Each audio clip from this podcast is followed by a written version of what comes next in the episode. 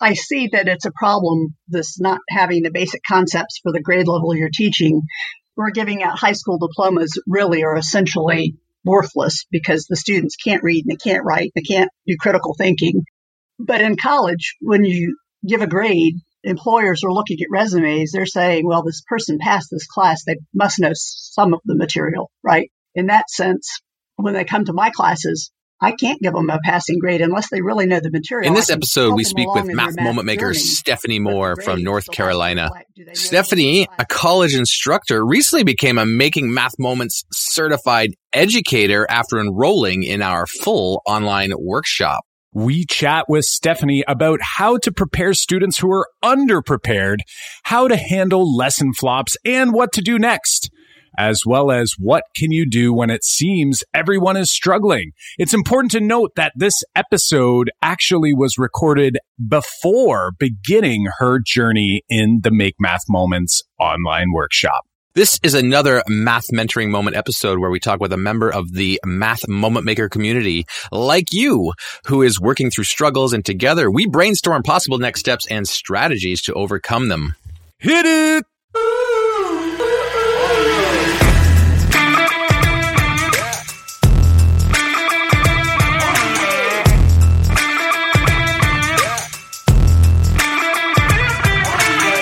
Welcome to the Making Math Moments That Matter podcast. I'm Kyle Pearce from tapintoteenminds.com. And I'm Jon Orr from MrOrr-isageek.com. We are two math teachers who, together, with you, the community of math moment makers worldwide who want to build and deliver lessons that spark curiosity, fuel sense making, and ignite your teacher moves. Welcome to this next episode with our now good friend, Stephanie Moore, who recently joined us in the online workshop. Let's get ready for another jam packed episode. But first, we'd like to say thank you to all of you math moment makers from around the globe who have taken time to share feedback by leaving us a review on Apple Podcasts. This week, we want to highlight K Party of Seven, who gave us a five star rating and review that said, Great resource. This podcast is an inspirational tool for all math educators. It has helped me to shift my thinking on what is important important to emphasize to create first class problem solvers. That's awesome. We can't thank K Party of Seven enough for taking the time out of their busy day to not only listen to our episodes, but to also help us increase our number of listeners around the world by giving us a rating and review. And now we have over 250 ratings from around the globe and over 100 written reviews in Apple Podcasts. Can you believe it, Jon? Ooh, it is mind blowing there. If you haven't taken a moment to go and give us an honest rating and review on Apple Podcasts, we would certainly appreciate it. All right. Now, one last thing before we get to our discussion with Stephanie. If you've been listening to the Making Math Moments That Matter podcast for some time now, it's likely that you've heard us raving about using vertical non-permanent surfaces in our classrooms to get our students up out of their seats and actively fueling sense making. While regular old chalk or whiteboards will do the trick, oftentimes there are not enough vertical non-permanent surfaces in your classroom to accommodate all of your learners. Well, that's where our friends at Whitebook come in. Toby and Frank from Whitebook have uh, these super cool and very portable flip chart packs that are great for filling the vertical non-permanent service void in your classroom or wherever you're facilitating. Jon and I even use them at conferences and workshops to get our teacher participants up and actively fueling their sense making.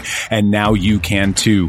Whitebook is an official Make Math Moments partner, which means you can grab a flip chart pack for 30% off by visiting whitebook.com forward slash moments.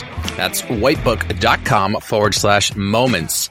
And if you're ordering for a school or a district and need more than a few packs, then you can head over to whitebook.com forward slash moments bulk for up to 40% off as well. All right, enough about our good friends at Whitebook. We're going to jump into this awesome conversation with pre workshop Stephanie. Hey there, Stephanie. Thanks for joining us here on the Making Math Moments That Matter podcast. How are you doing today? I'm doing very well. Thank you. We've had a little chance to chat before we hit the record button here, but let our listeners know, Stephanie, tell us a little about yourself. Where are you coming from? How long have you been teaching? What do you teach? Give us a snapshot of what it looks like for you on a daily basis. Well, I'm located in North Carolina and I've been teaching at a college level for this will be my fourth year coming up. I started teaching late in life and I generally teach two or three classes in the fall and then two or three classes in the spring. I have been teaching developmental math and pre-calculus, although I did teach intro to stats for a couple semesters. And next fall, I'll be doing all developmental classes. You know, we've learned a lot about you from some of your sharing that you've done in the forum of the Academy, which is fantastic. I'm wondering now, this is a question for everyone who's listened to any of our episodes previously. We always ask this question to kick things off and get us into a great conversation. We like to talk about a math moment from your learning experience. So thinking back and when somebody says math class, what moment pops into your mind? Not so much moments. Well, there's one bad moment, but there's several good times. The bad moment was in 10th grade. I was taking trigonometry and I just, for some reason, was not getting that trig functions were ratios. And I'd go home and cry. My parents didn't ever have trig, so they couldn't help me. And I was asking the teacher for help, and she called me a quitter in front of the whole class. And I cried, and that did not make her a popular teacher with me.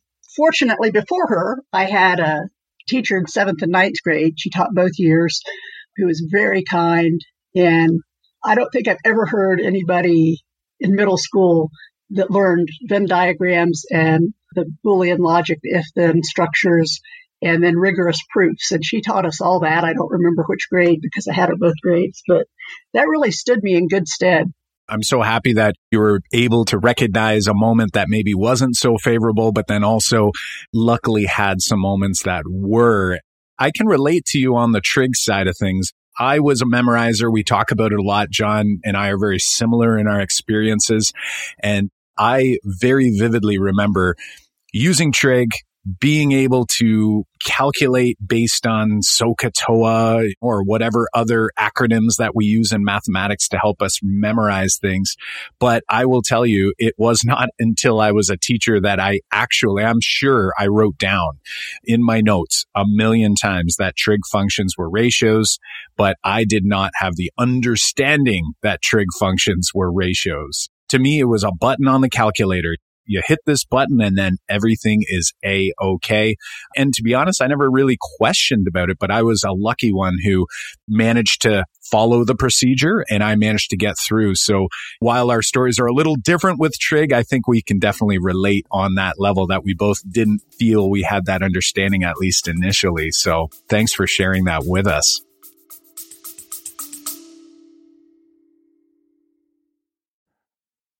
Hey, Math Moment Makers, Kyle here, and I've got just a quick message specifically for our district level mathematics decision makers out there. Do you feel like you're spinning your wheels when making district level goals for mathematics programming from kindergarten through grade 12? Setting new goals each year only to find little to no real shift in pedagogical practice or educator content knowledge across the district as a whole? Take a moment to book a short call with our team so we can learn more about your specific district and educator learning needs in mathematics so we can assist you in taking the first step of many in the right direction. Visit makemathmoments.com forward slash district to book a web call with our team today. We have a limited number of spots for districts just like yours, so don't wait head to makemathmoments.com forward slash district and grab a spot in our calendar now. I think that anything we try and teach, we learn more about. Like my husband teaches chemistry and he's got a PhD and he says every semester he learns something new and he's only teaching intro chemistry. Uh, totally. Every year I'm learning something new about the content, but also how the content uh, can be taught. But or not taught or how it reacts with students. So uh, I definitely agree there, Stephanie. Stephanie, I'm wondering about that interaction that was negative for you. And sometimes I just get curious. And this part right now has me curious in you were called a quitter in front of everybody, which is super hurtful by that teacher. But I'm wondering what happened after.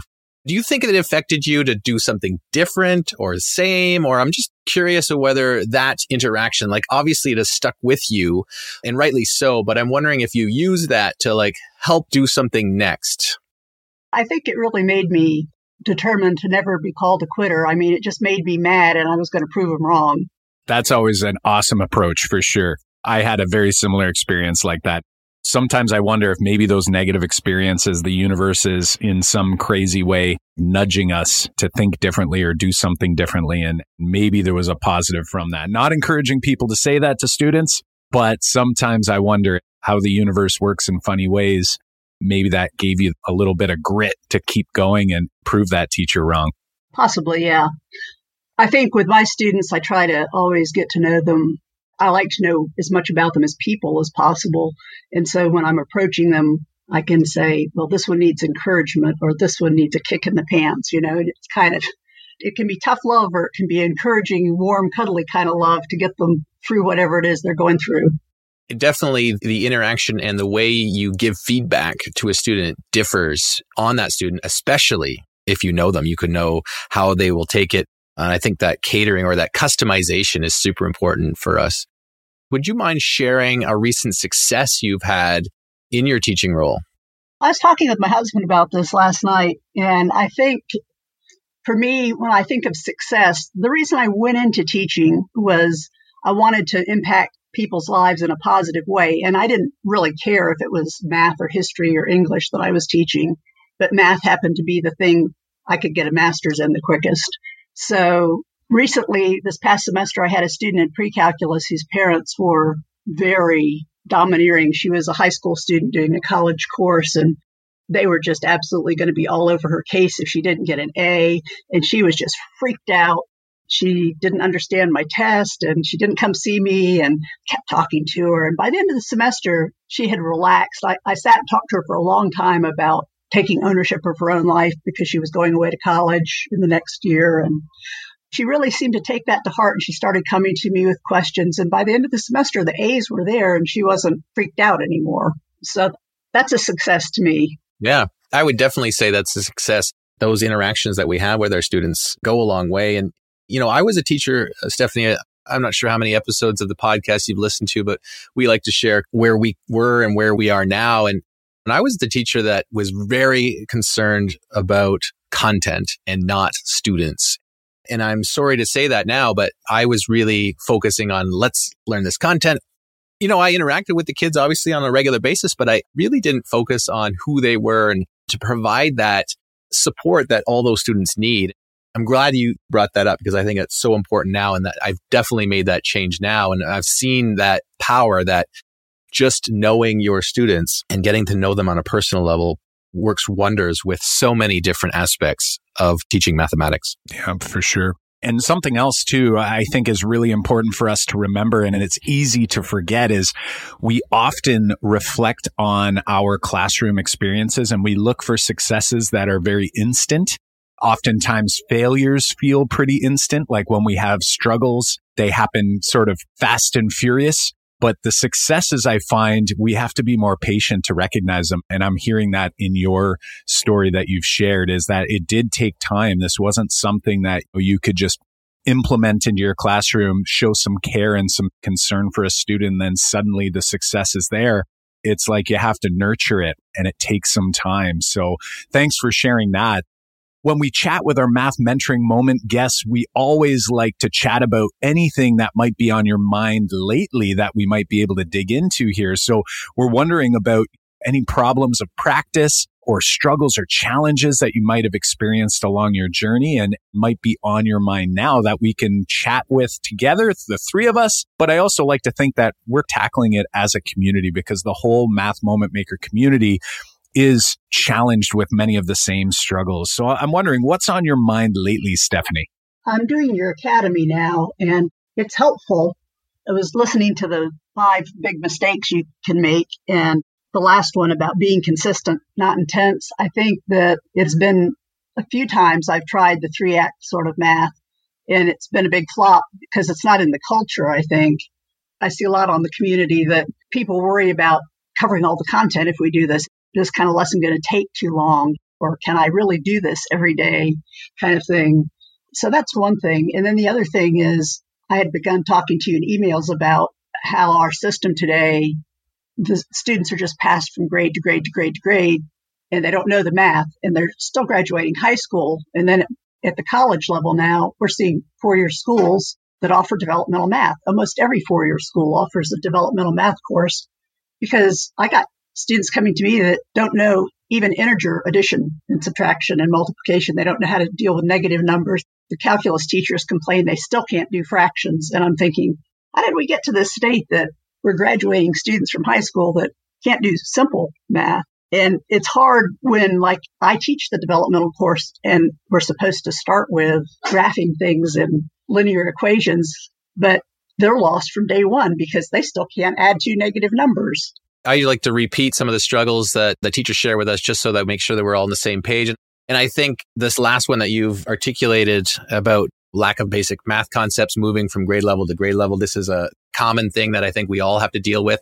Remember, Kyle, we heard in a kindergarten classroom that the grade ones are lacking the concepts needed to learn at a grade one. Kids going into college, like you're suggesting, but we're also saying kids going into the ninth grade. This is something that we're all dealing with. So this is, I'm glad you've brought this up. I think we can also definitely chat about the big flops that we've had in our lessons and where do we go from there? And maybe why did we have these big flops? I think you've thought about some possible reasons why that might have been already uh, when you stated that the culture has to be there. And I think we agree there, but we can dive into that a little bit deeper. The third one there you've articulated is like, will I be able to cover the content if I switch to kind of teaching in this model? Definitely a, a big concern that we all have. So I'm wondering before we get into all of that, is there anything else that you want to add? Yes, actually. I mean, I, see that it's a problem, this not having the basic concepts for the grade level you're teaching. We're giving out high school diplomas really are essentially worthless because the students can't read and they can't write, they can't do critical thinking. But in college, when you give a grade, employers are looking at resumes. They're saying, well, this person passed this class. They must know some of the material, right? If they got a C or better, they should know some of the material. So in that sense, when they come to my classes, I can't give them a passing grade unless they really know the material. I can help them along in their math journey, but the grade still has to reflect do they know what this class says they should know?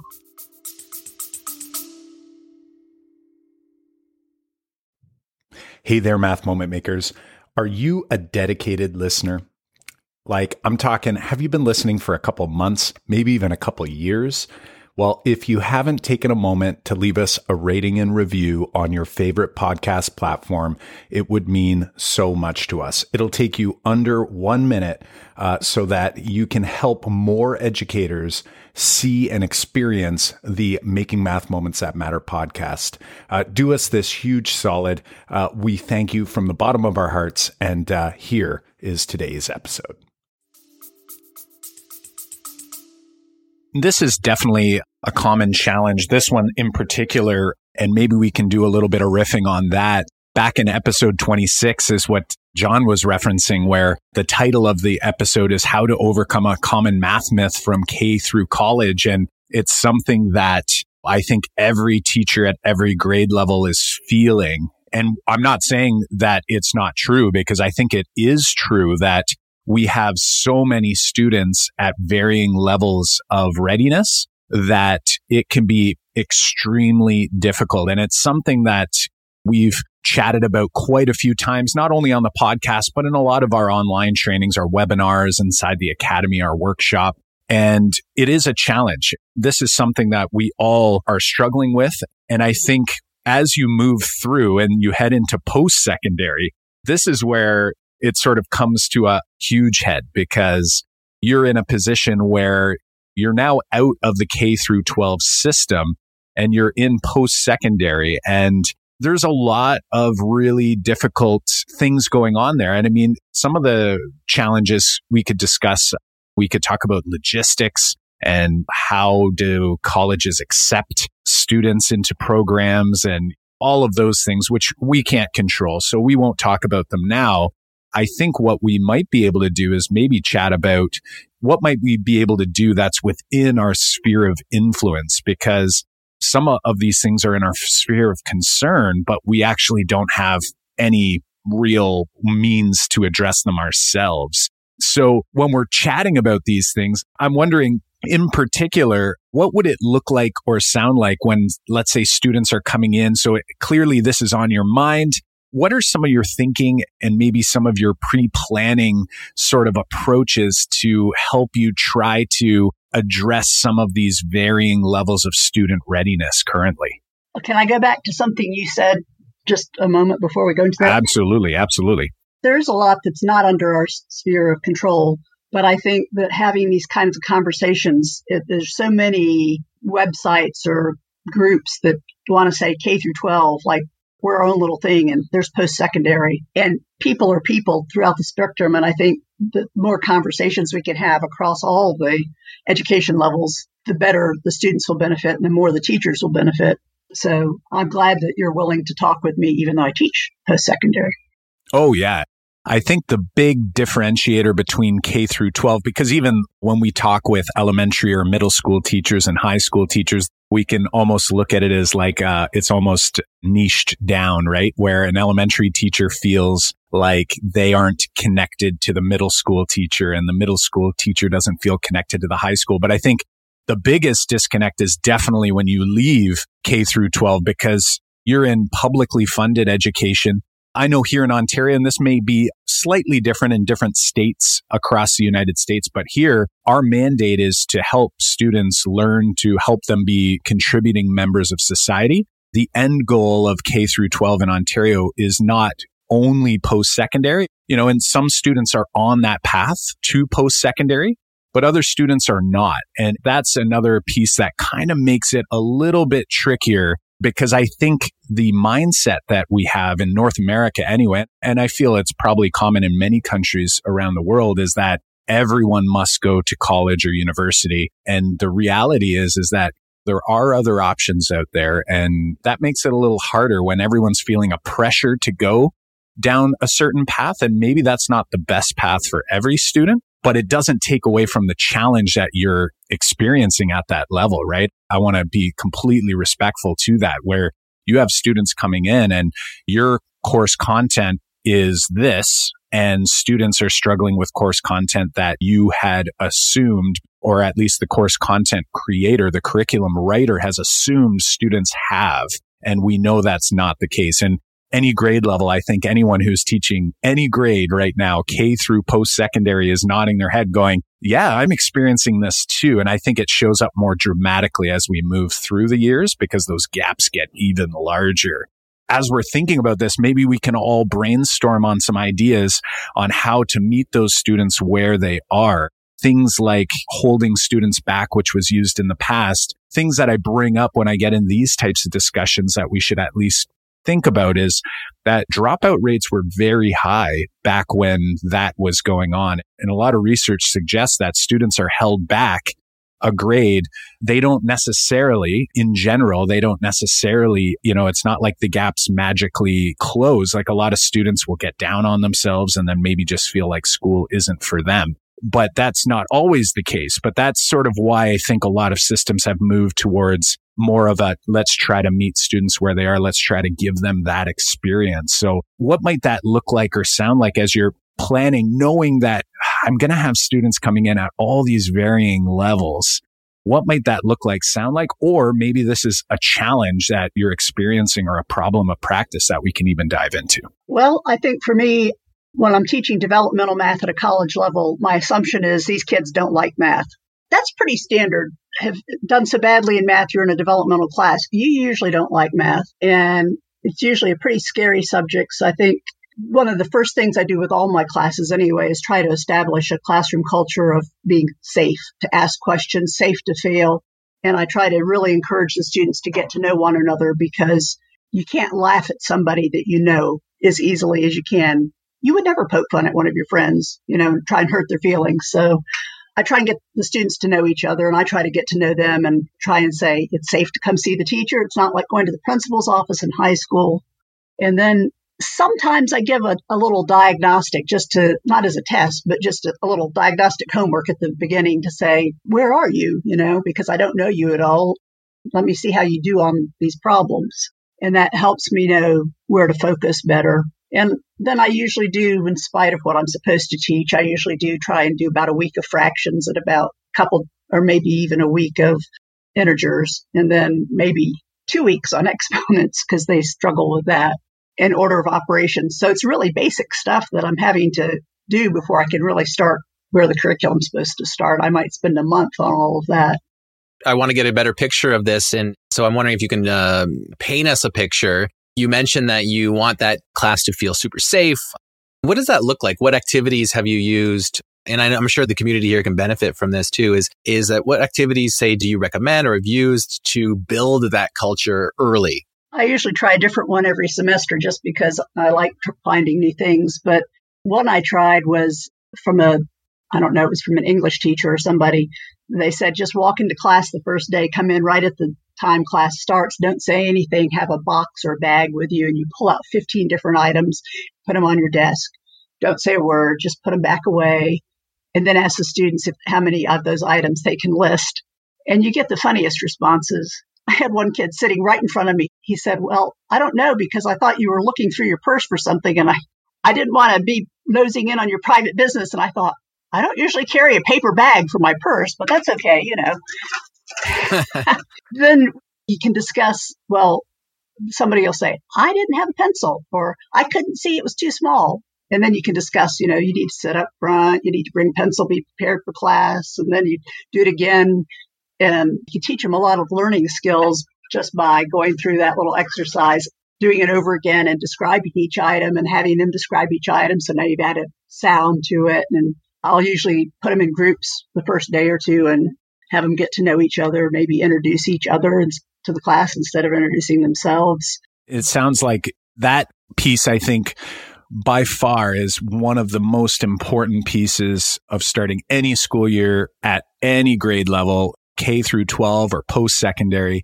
And I would argue that when we do our actual workshops in person, when we're actually with people, we spend a good chunk of time with building that community and that trust. And I heard that in your message earlier is if we build that community, then there's no fear of being judged. There's no fear of being laughed at or anything like that. And I think that's so important. And I think this would be a great spot for anyone who's thinking ahead to next school year. Hopefully everyone's back in this upcoming school year everything's going to be back to face to face and everything's going to be back to normal after the whole COVID 19 experience. But we do have an episode episode 36, how to start the school year off right. And there's a guide there that you can download for anyone who's listening, just for some ideas, just like what Stephanie's shared. So you've got one from Stephanie, and then you've got a bunch of others that you can check out there as well. That's so important. Now, I want to dig a little deeper into. So obviously building that community, that culture is so key. And then you had shared this idea of spending some time going through some of these past skills. And this is common again at any grade level. Like this is something commonly that we hear teachers doing. I know I did it for many years where I was like, all right, I've got to do the review of grade eight if I was teaching grade nine or whatever it might be.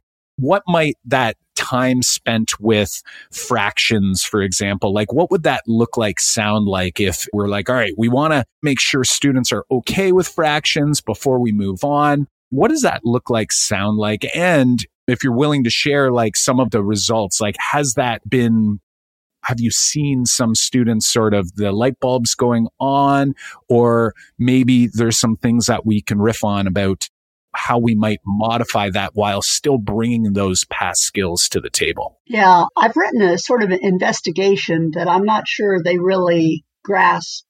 I've been working on trying to modify it, but I have a little investigation that asks them to answer questions and with a different partner for each question. And the first one is just what is a fraction? What do you think a fraction is? And discuss it with your partner and come up with an answer you both agree on. Hopefully. The next question is I have a quarter of a sheet of paper. Does that mean each quarter of it is an equal size, or can I divide it into four pieces of any size and claim I have a quarter of a sheet of paper and write down your answer and your explanation? And then if Rob and Sue order two medium pizzas, one pepperoni and one cheese, and each pizza is cut in eight slices, and in total they eat three slices of pepperoni and four slices of cheese, have they eaten seven eighths of the pizza or seven sixteenths of the pizza? Draw a picture to help, write down your answer, and explain it. So that depends whether they're looking at each pizza as a unit or if they're looking at the total number of pizza, right? And then I got this one from Jo Boaler. If I want to divide three large cookies equally amongst four people, how much does each person get? Draw a picture to help you figure out the answer. And she explains in her book, Mathematical Mindsets, that second graders can do this one just by dividing each cookie into four and seeing what happens. Those are great examples. What I really love is the openness of some of the questions, like the investigation portion and open questions for me, which I learned from Marian Small from her book, Good Questions and More Good Questions for High School Mathematics. That was my ticket into changing the way my math class went. I definitely gave a diagnostic assessment and spent a week on basic facts before any of my courses. And when I started to switch from that model to go to more investigative, to go to more problem based tasks to start the year, to start the class, to kind of build in that culture that we've been talking about instead of using the diagnostic. Since I'm talking about that right now is why I went away from a diagnostic assessment. Now I completely understand that some schools, some districts will require you to give one but mine didn't. And I did it for the same reason I think many of us do it is to go, Oh, let me see how they do on this test. And I felt like eventually when I shifted away from that, when I wanted to build this great culture is that giving them a short test right in the first week didn't welcome them in. It just kind of reiterated that, Hey, math class is going to be about tests. That's how you're going to communicate your understanding and learning to me. And here's one to start us all off. So I kind of went away from that because I also felt that when I watched them in action after one day, and I'm sure you felt like this too, Stephanie, is that when you watch kids interact with mathematics and each other, you can walk out of that classroom that day and know about those students probably just as much as you would have known if you spent the time marking a diagnostic assessment. You can know which kids are showing skills from previous knowledge, which kids aren't, which kids are going to be engaging, which kids aren't, which kids are showing leadership, which ones were kind of hesitant. Like I think we learned so much when we jump right into tasks right off the bat than going in doing the diagnostic. So that's why I moved away from a diagnostic assessment and I moved into the open questions from Marian Small because I think by giving those open questions and you sitting back and listening to how they interact, like some of the investigations that you're incorporating into your early week is so important just because I think it gives you so much more information than what a piece of paper might show. And something there too, Jon, you were mentioning that that's something you heard that you're really liking. I immediately went to the thought of math discourse, which essentially, in everything that you've outlined, Jon, and shared about what you're liking about what Stephanie's doing here, math discourse is that part where you get like when you provide those great prompts, those open prompts, like you're suggesting, you get to be walking around and monitor and listen in like you were sharing. You're hearing students' math discourse or sometimes it's lack thereof, right? Like, especially early in the year, you can get this good read on different students and how open they are with sharing their thoughts. And you probably notice that certain students are more comfortable doing so than others. Others might not even want to engage initially. So sounds like lots of great ideas here. You mentioned Jo Boaler and youcubed. Great, great activities there and thoughts to get things going do you mind helping us continue painting that picture? This is like a big mural you're painting for us and everyone who's listening. Where would it go from there? So you've given some students some great prompts, some things to investigate. Where does it go next if I'm trying to, again, I'm trying to kind of bring in some of this past learning that I'm pretty sure you had already mentioned, like you're pretty confident that some students aren't going to be super strong because in the past they haven't. So you're using that as an assumption to work with and build on. What happens next after students have engaged in some of these open questions, investigations? Where do we go next? Well, in the past, I've always gone back to the, I get a lot of pushback if I try to flip the classroom or if I try to keep doing open activities because I get students throwing up their hands going, just tell me the answer, tell me what I have to do to get an A. And that's all they care about. And I'm prone to giving in to that because most people don't like conflict or to not be liked or, you know, this is a terrible class, blah, blah, blah. And I do still give the assessment, but I make a, like I said, I usually give it as a homework assignment or outside of class assignment. And I tell them, no, it's not for a grade, not at all. I just want to see where you are. And a lot of times I don't even give it back. they don't know what they got. I just want to see what they know because I think the assessment is useful to see what they'll do on a typical, what a typical test will look like. I have not found a good way other than tests to assess math knowledge that I feel comfortable giving a grade on. I've done some projects, you know, where they get to put it all together, especially with stats. It's easier to do that. But a lot of times it's really hard, especially in college, to say, I'm going for that A.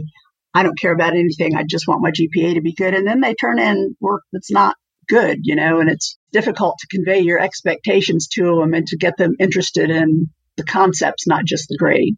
Yeah. I think when you said kids only care about getting an A and and I think that's partly true in the sense that I think what kids are really saying is that they just want to be successful and they equate the A with being successful. So I'm gunning for this mark and when kids see that mark, they feel successful. And so there's a feedback loop right there. And in my classes, everything's a work in progress. And, and one of my classes, I'm I'm shifting some of that mindset of my students to instead of say getting an A, and I definitely want them to get an A. And do I have to give grades and marks? And oh yeah, I have to do all that. But what I would rather them do is shift towards feeling the success. And I feel like I've been doing a better job of that without, say, giving them a number mark or a letter mark. For example, I think kids are used to say, I want to see an A on that test. But I feel like, and Kyle and I have talked about this many times, off air and on air in the sense that by the time a test rolls around from the activities that we've been doing in class, giving kids a chance to showcase learning before we do the whole I do, we do, you do kind of model where we just demonstrate and show mathematics calculations. When we give kids an actual chance to solve problems through tasks and investigations, and you learn about what they're doing, I feel like by the time the test comes around, you already know which kids are going to be successful on that test or not. And the test is just a confirmation of what you already know as a teacher. And then we use that test to say, see, this is proof that you need to do a little bit more work. You're progressing well. Whereas I'd rather my students know all that before that test too. And, and that's just communication. Like I feel like I've been doing a lot of you know, feedback, and this is verbal feedback, not necessarily written feedback on student work in class. I guess all of that boils down to having more confidence in assigning grades without seeing an actual piece of paper just because of the experience of, yeah, that kid has shown this, this, and this. I've recorded it by either taking a picture of their work or writing a comment down in my comment book or maybe it's in our learning management system online if that's the way we're tracking marks right now or tracking progress right now. I feel like the confidence I get in knowing what my student knows through the tasks, through the activities in, in, interacting with them on a regular basis has allowed me to say, you know what? I don't actually need this test to kind of give them a mark. And I know that's controversial for a lot of people and, and I know that's new in thinking, but I feel like just through experience, they uh, correspond anyway. And so, yes, do I give quizzes and tests in, in certain classes? I definitely do. In certain classes, I don't. So I guess where we're going is I just wanted to comment on this idea of like kids just want to feel success. And if we can show them that success in different ways, then I think that they will respond to that They'll feel like the class is worthwhile. They'll feel like the teaching is worthwhile and the choices the teachers are making to run class go over well. There's less retaliation and like, what are you doing? Just tell me how to get the right answer. That comment, you know, like they have less of that if a kid feels they trust the teacher and that they have their best interest in mind. I know that was a lot. Whew. What do you think, Kyle? Yeah, Jon, that was quite a mouthful. However, lots of really good, good ideas to be shared there. And again, what it sounds like to me is you're not necessarily advocating that we're not assessing because that's definitely not the message. It just might be that maybe assessment doesn't have to always happen in the way that we typically used assessments in order to evaluate students. So I'm wondering, we're going to flip it back to Stephanie. I want to get her thoughts, her wonders, her noticings from what you've shared, and then we'll build off of that there, Steph. So like, what are you thinking based on what Jon's talking about in terms of assessment? I had a teacher at the community college who was I was taking a physics class and an astronomy class from him, and he was very much into standards based grading, and he got so much pushback. Students would just routinely drop his class because they didn't know what the grade was. So I think he would say, Trust me, and you'll get an A if you do the work. And I was okay with that because I was just taking physics for fun. But people that were trying to get into med school or whatever were all stressed out and freaked out because you really couldn't determine your grade you just knew whether you met the standard or didn't. You didn't really know how many you had to meet and how many there were going to be. And so I teach at a private school, a small private school that's very expensive, and most of the students are on scholarship. And so to keep their scholarship or their government loan money, they have to make certain grades or be suspended or lose their scholarship. And a lot of them are on athletic scholarships too. Big, big, a lot of athletic scholarships at our school. So the grades become very important. I tell them homework doesn't tell me you know the material because, especially with an online homework system, you can cheat and have somebody else do the homework. So I've struggled with how to assess other than test. But you're right. You do know who's going to do well and who's not for the most part. Occasionally they'll surprise you but just from watching the interactions, even in a lecture, sort of back and forth. I don't know what kind of lecture you call it, where you ask questions, get feedback and stuff, or where you walk around and watch them work in groups. You do know who knows the stuff and who doesn't these ideas are so big. And actually, I'll say like many of them are very common because they come up a lot when we chat with people in workshops as well as in the forum, but also on the podcast and standards based grading. One piece here, we don't want to dive too deep into that idea because this could turn into a 12 hour podcast very quickly because we're talking about some big ideas. But just to kind of touch on that, I know that when Jon and I started shifting towards more of a standards based grading, rating system, what I found it did for me personally was it made me clarify for myself what it was I was actually looking for, you know, and not saying that I didn't know in general what I was looking for before, but now it sort of made me kind of look at ideas like, say, fractions. We were discussing fractions earlier, like to look more specifically at what about fractions am I trying to look for? And if I don't see it, like if I'm walking around the room and Jon and I are big advocates for problem based learning. So even if we were trying to do quote unquote review of previous content, we would try to pick tasks that would give students this opportunity to do exactly what you were sharing earlier, which is this idea of allowing them to discuss and collaborate together. And that gives us an opportunity to walk around the room and monitor what students are saying, what they're doing, and then that also gives me the opportunity to kind of go a little deeper in an area. And, and I found before standards based grading, I wasn't looking specifically enough or I, I wasn't thinking specifically enough about what it was I wanted to know, whether a student understood or could do based on that bigger topic. I knew I wanted to work on fractions, but what about fractions did I want to make sure that Susie understood, right? Or another student, Eli, understood in my classroom. And by doing that, it sort of gave me something to think about and it helped me frame some purposeful questions around those ideas so that I can do some of that assessment more on the fly in the classroom. Because like you're saying, Stephanie, you already have a good sense of how students are going to do. But what I'm hearing is you don't want to just put a mark down and say, well, I was walking around the room, right? Like that's not going to fly very well with many students. And in your position as well, where you're in post secondary, like the grades do matter. We can't control what those systems will look like.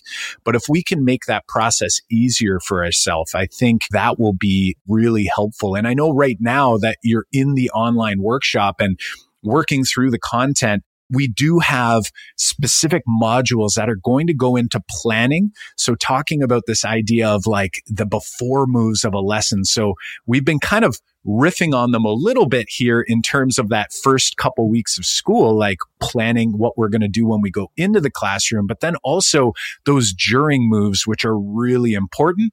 And then we also have a module where we dive deep into the idea of how we organize our content as well as how we actually assess. So those are coming up later in the workshop. I know you're in the first module or two of the workshop. And as you move through, we've had such a great conversation thus far. I'm wondering if maybe we would be able to invite you back onto the podcast, maybe sooner than we typically invite people over. Like once you're done the workshop and then maybe we can kind of build on what we've discussed here, maybe talk about some of the things the thinking that's changed or some of the moves that may have changed as a result. And then we can kind of dive even deeper into some of these ideas that we've discussed today. Like, how does that sound for you on your end? Yeah, that sounds really good. And maybe by that time, I'll know whether we're going to be face to face or online in the fall. Oh, yeah. please. We're hoping for it. Possible, yeah, yeah, I know because I really don't know how to get these kind of group interactions in an online setting, even with Zoom, you know, in the breakout rooms. It's like, it's just different. It's definitely something we're working on too. This is all new to all of us. And we definitely we're trying to learn this distance learning and, and you know, in, in the academy, that we uh, are building out is is our, all of our webinars last week were, were based on distance learning and how to do this on a regular basis. We've built a new course inside the academy just specifically on that. So uh, we'll be looking to branch that out over time. Stephanie, I'm wondering as we kind of wrap up here, what in this discussion would you say is one of the big takeaways you've had that you're going to take with you and apply into uh, your teaching coming up? Um, boy, I hate these kind of questions. I just I don't think well on, on my feet.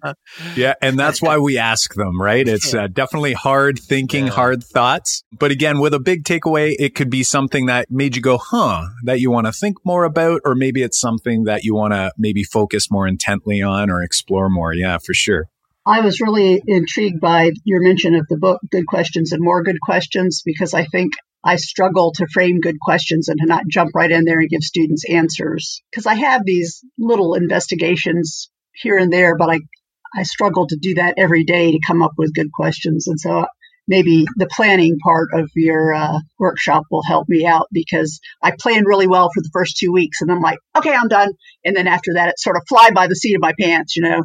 You know what though? You're not alone. Like I know people at home are saying yes, because that is something that's big. I've talked about it a lot recently that one of my, my own personal professional learning goals is the idea of posing purposeful questions. And I've referenced the eight effective teaching practices from NCTM quite a few times on the podcast and posing purposeful questions is like, you know, we talk about math instruction and I used to think math instruction was very like, it was very formulaic. It's very scientific. You do these things and everything's good. But I now realize that there's so much of an art form and questioning, I think is part, like is really heavily in that art form piece. So I'm trying to monitor what students are doing in my classroom to influence the questions that I can ask in the moment, but also as I plan forward. So those next moves that we talk about in the workshop as well. And that for me is a big one. I also am hearing you're saying something that we hear a lot. And I know we have been there and we're still working on these things is this idea of like, it's great to have an awesome investigation, let's say to start the class. But then oftentimes it's really hard for us to kind of shift away from that. All right. Now let's get into the quote unquote lesson where now I'm going to tell you uh, how to do these different things. How do we use purposeful questions as sort of the launch pad for my entire lesson for how I can lead that more of a problem based lesson from start to end. So that's something else that throughout the workshop you're going to be seeing here, Stephanie. We're going to be encouraging you to try to think about different topics and then think about how we can approach them from a problem based approach. Now, The bonus is inside the academy, you also have access to our problem based units and lessons. So that's a great place to start as well as you kind of work through these ideas. But I'm really excited to bring you back on after the experience to see where you are in that learning, hear about the questions that you still have. Obviously, we'll be seeing that happening throughout the forum, but I'm really looking forward to having that discussion because we dug into a bunch of ideas today.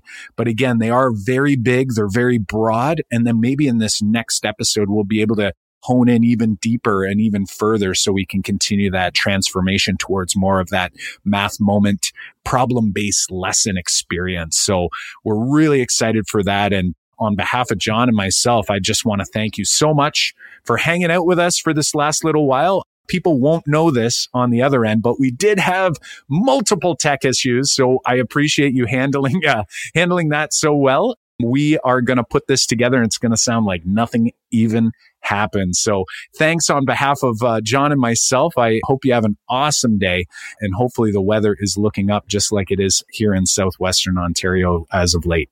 Thanks. I appreciated as always, both Jon and I learn so much from all of our episodes, but in particular, these math mentoring moment episodes.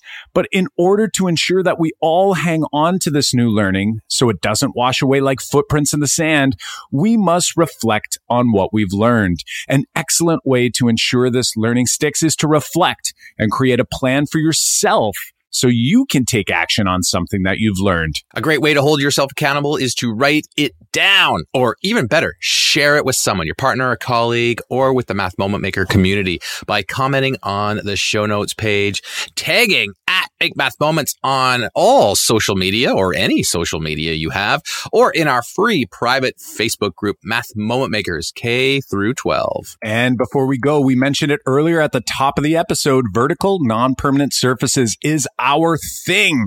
And if you're looking for a durable and easy way to create surfaces in your classroom, then our friends at Wipebook have you covered. Wipebook is now an official Make Math Moments partner, which means you can grab a flip chart pack for 30% off by visiting wipebook.com forward slash moments. That's uh, wipebook.com forward slash moments. And if you're ordering for school or district or just you want a whole whack of them, you can head to wipebook.com forward slash moments bulk. That's all one word. Wipebook.com forward slash moments bulk for up to 40% off as well. Awesome stuff there, Jon. And guess what, my friends? We have been going through our list of math mentoring moment applications and we're looking to add a few more. So if you're interested in joining us for an upcoming math mentoring moment episode where we unpack a big math class struggle, come on over and apply at makemathmoments.com forward slash mentor. Again, that's makemathmoments.com forward slash mentor. In order to ensure you don't miss out on the new episodes as they come out each Monday morning, uh, be sure to subscribe. Hit that uh, subscribe button on your favorite podcast platform. As always, we have show notes links to resources, and actually full transcripts for every single episode on all of our show notes pages. So for this one, it's makemathmoments.com forward slash episode 87. Again, that's makemathmoments.com forward slash episode 87. Well, my friends, until next time, I'm Kyle Pearce. And I'm Jon Orr. High fives for us. And a big High five for you.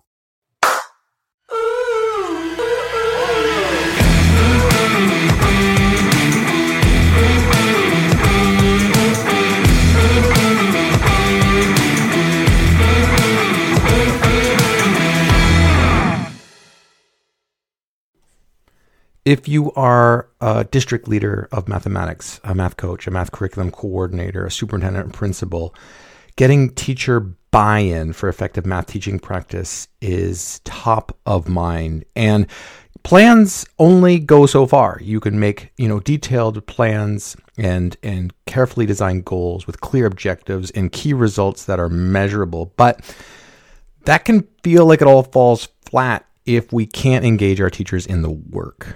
Working with teachers who do not want to change their teaching practices is one of the most frustrating and challenging parts of our job. How do I help teachers engage in effective teaching practices when they keep pushing us away? If you can't reach the tipping point in mass adoption of effective mathematics teaching strategies, then it's it's likely we won't see student improvement in mathematics. We have a free training, uh, an accompanying workbook for leaders of mathematics like you. Uh, the, math, the Make Math Moments team, myself, Jon, and Kyle walk you through our four stage process uh, we use with district partners to create clear, measurable, sustainable PD action plans, but more specifically on how to also get teacher buy in so that it drives student engagement. So, step one register for this free training, get your planning workbook. Um, and then watch the training. Schedule some time on your calendar so you can watch it and go through the workbook after completing that workbook, you're going to have a clear, measurable vision, action plan for mathematics to get more teacher buy in, but also be able to hit your goals for the 2024 2025 school year. So head on over to uh, makemathmoments.com forward slash four stages to start this free training.